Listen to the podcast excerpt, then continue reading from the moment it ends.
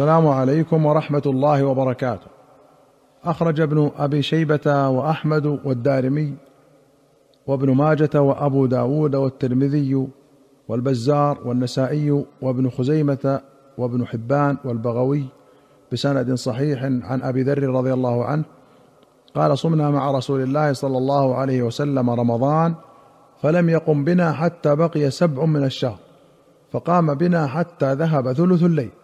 ثم لم يقم بنا في السادسة وقام بنا في الخامسة حتى ذهب شطر الليل.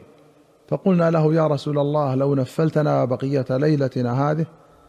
قال إنه من قام مع الإمام حتى ينصرف كتب له قيام ليلة ثم لم يقم بنا حتى بقي ثلاث ليال من الشهر.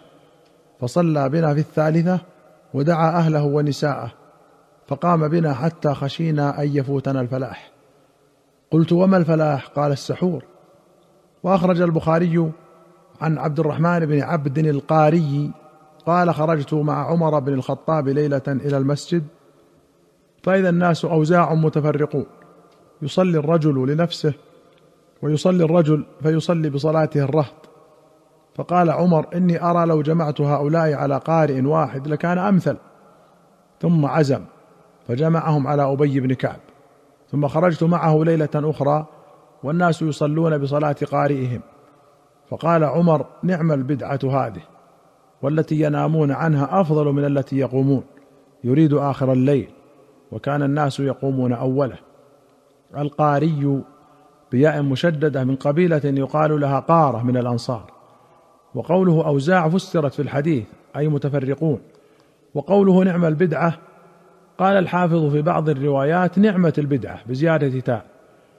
وقوله هذه أي الجماعة الكبرى لا أصل التراويح ولا نفس الجماعة فإنهما ثابتتان من فعل النبي صلى الله عليه وسلم. قال شيخ الإسلام ابن تيمية في منهاج السنة قد ثبت أن الناس كانوا يصلون بالليل جماعة في رمضان على العهد النبوي وثبت أنه صلى الله عليه وسلم صلى ليلتين أو ثلاثا. وأخرج مسلم عن أبي هريرة رضي الله عنه أن رسول الله صلى الله عليه وسلم قال أريت ليلة القدر ثم أيقظني بعض أهلي فنسيتها فالتمسوها في العشر الغوابر. وأخرج البخاري عن ابن عباس قال قال رسول الله صلى الله عليه وسلم هي في العشر في سبع يمضين أو في سبع يبقين يعني ليلة القدر. وفي رواية أن النبي صلى الله عليه وسلم قال التمسوها في العشر الأواخر من رمضان يعني ليلة القدر. في تاسعة تبقى في سابعة تبقى في خامسة تبقى. وأخرج البخاري ومسلم عن ابن عمر أن رجالا من أصحاب النبي صلى الله عليه وسلم أروا ليلة القدر في المنام في السبع الأواخر. فقال النبي صلى الله عليه وسلم أرى رؤياكم قد تواطأت في السبع الأواخر. فمن كان متحريها فليتحرها في السبع الأواخر. وفي رواية قال رأى رجل أن ليلة القدر ليلة سبع وعشرين. فقال النبي صلى الله عليه وسلم أرى رؤياكم في العشر الأواخر فاطلبوها في الوتر. وللبخاري قال التمسوها في العشر الأواخر فإن ضعف أحدكم أو عجز فلا يغلبن على السبع البواقي. وأخرج البخاري ومسلم عن أبي سعيد قال اعتكفنا مع رسول الله صلى الله عليه وسلم العشر الأوسط فلما كان صبيحة عشرين نقلنا متاعنا فأتانا النبي صلى الله عليه وسلم فقال من كان اعتكف فليرجع إلى معتكفه فإني رأيت هذه الليلة ورأيتني أسجد في ماء وطين فلما رجع إلى معتكفه هاجت السماء فهو الذي بعثه بالحق لقد هاجت السماء من آخر ذلك اليوم وكان المسجد على عريش فلقد رأيت على أنفه وأرنبته أثر الماء والطين وفي رواية نحوه إلا أنه قال حتى إذا كان ليلة إحدى وعشرين وهي الليلة التي خرج في صبيحتها من اعتكافه قال من اعتكف معي فليعتكف العشر الأواخر. الحديث. وقال في آخره فوقف المسجد فبصرت عيناي رسول الله صلى الله عليه وسلم على جبهته اثر الماء والطين من صبح إحدى وعشرين. وفي أخرى نحوه إلا أنه قال كان النبي صلى الله عليه وسلم يجاور في رمضان العشر التي في وسط الشهر. فإذا كان حين يمسي من عشرين ليلة تمضي ويستقبل إحدى وعشرين رجع إلى مسكنه ورجع من كان يجاور معه.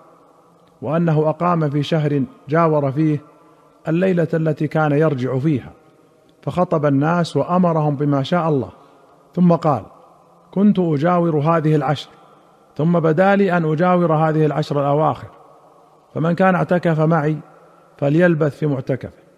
ثم ذكره وفيه فوقف المسجد في مصلى النبي صلى الله عليه وسلم ليلة إحدى وعشرين. الحديث.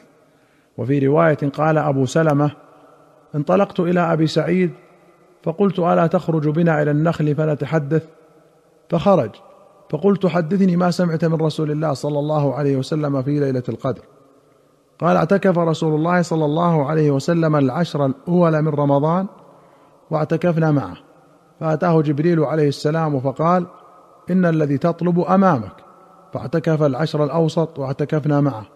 فأتاه جبريل عليه السلام فقال إن الذي تطلب أمامك. ثم قام النبي صلى الله عليه وسلم خطيبا صبيحة عشرين من رمضان. فقال من كان اعتكف مع النبي صلى الله عليه وسلم فليرجع. فإني رأيت ليلة القدر وإني أنسيتها وإنها في العشر الأواخر في وتر وإني رأيت كأني أسجد في ماء وطين وكان سقف المسجد جريد النخل وما نرى في السماء شيئا.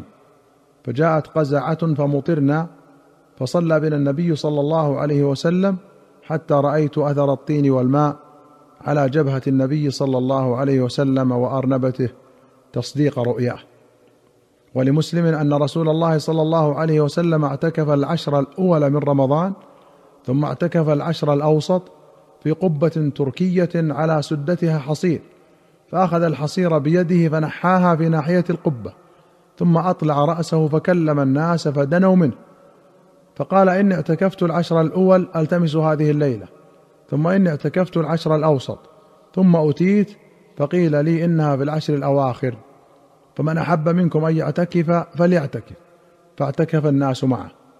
وقال إني أريتها ليلة وتر وأني أسجد في صبيحتها في طين وماء. فأصبح من ليلة إحدى وعشرين وقد قام إلى الصبح.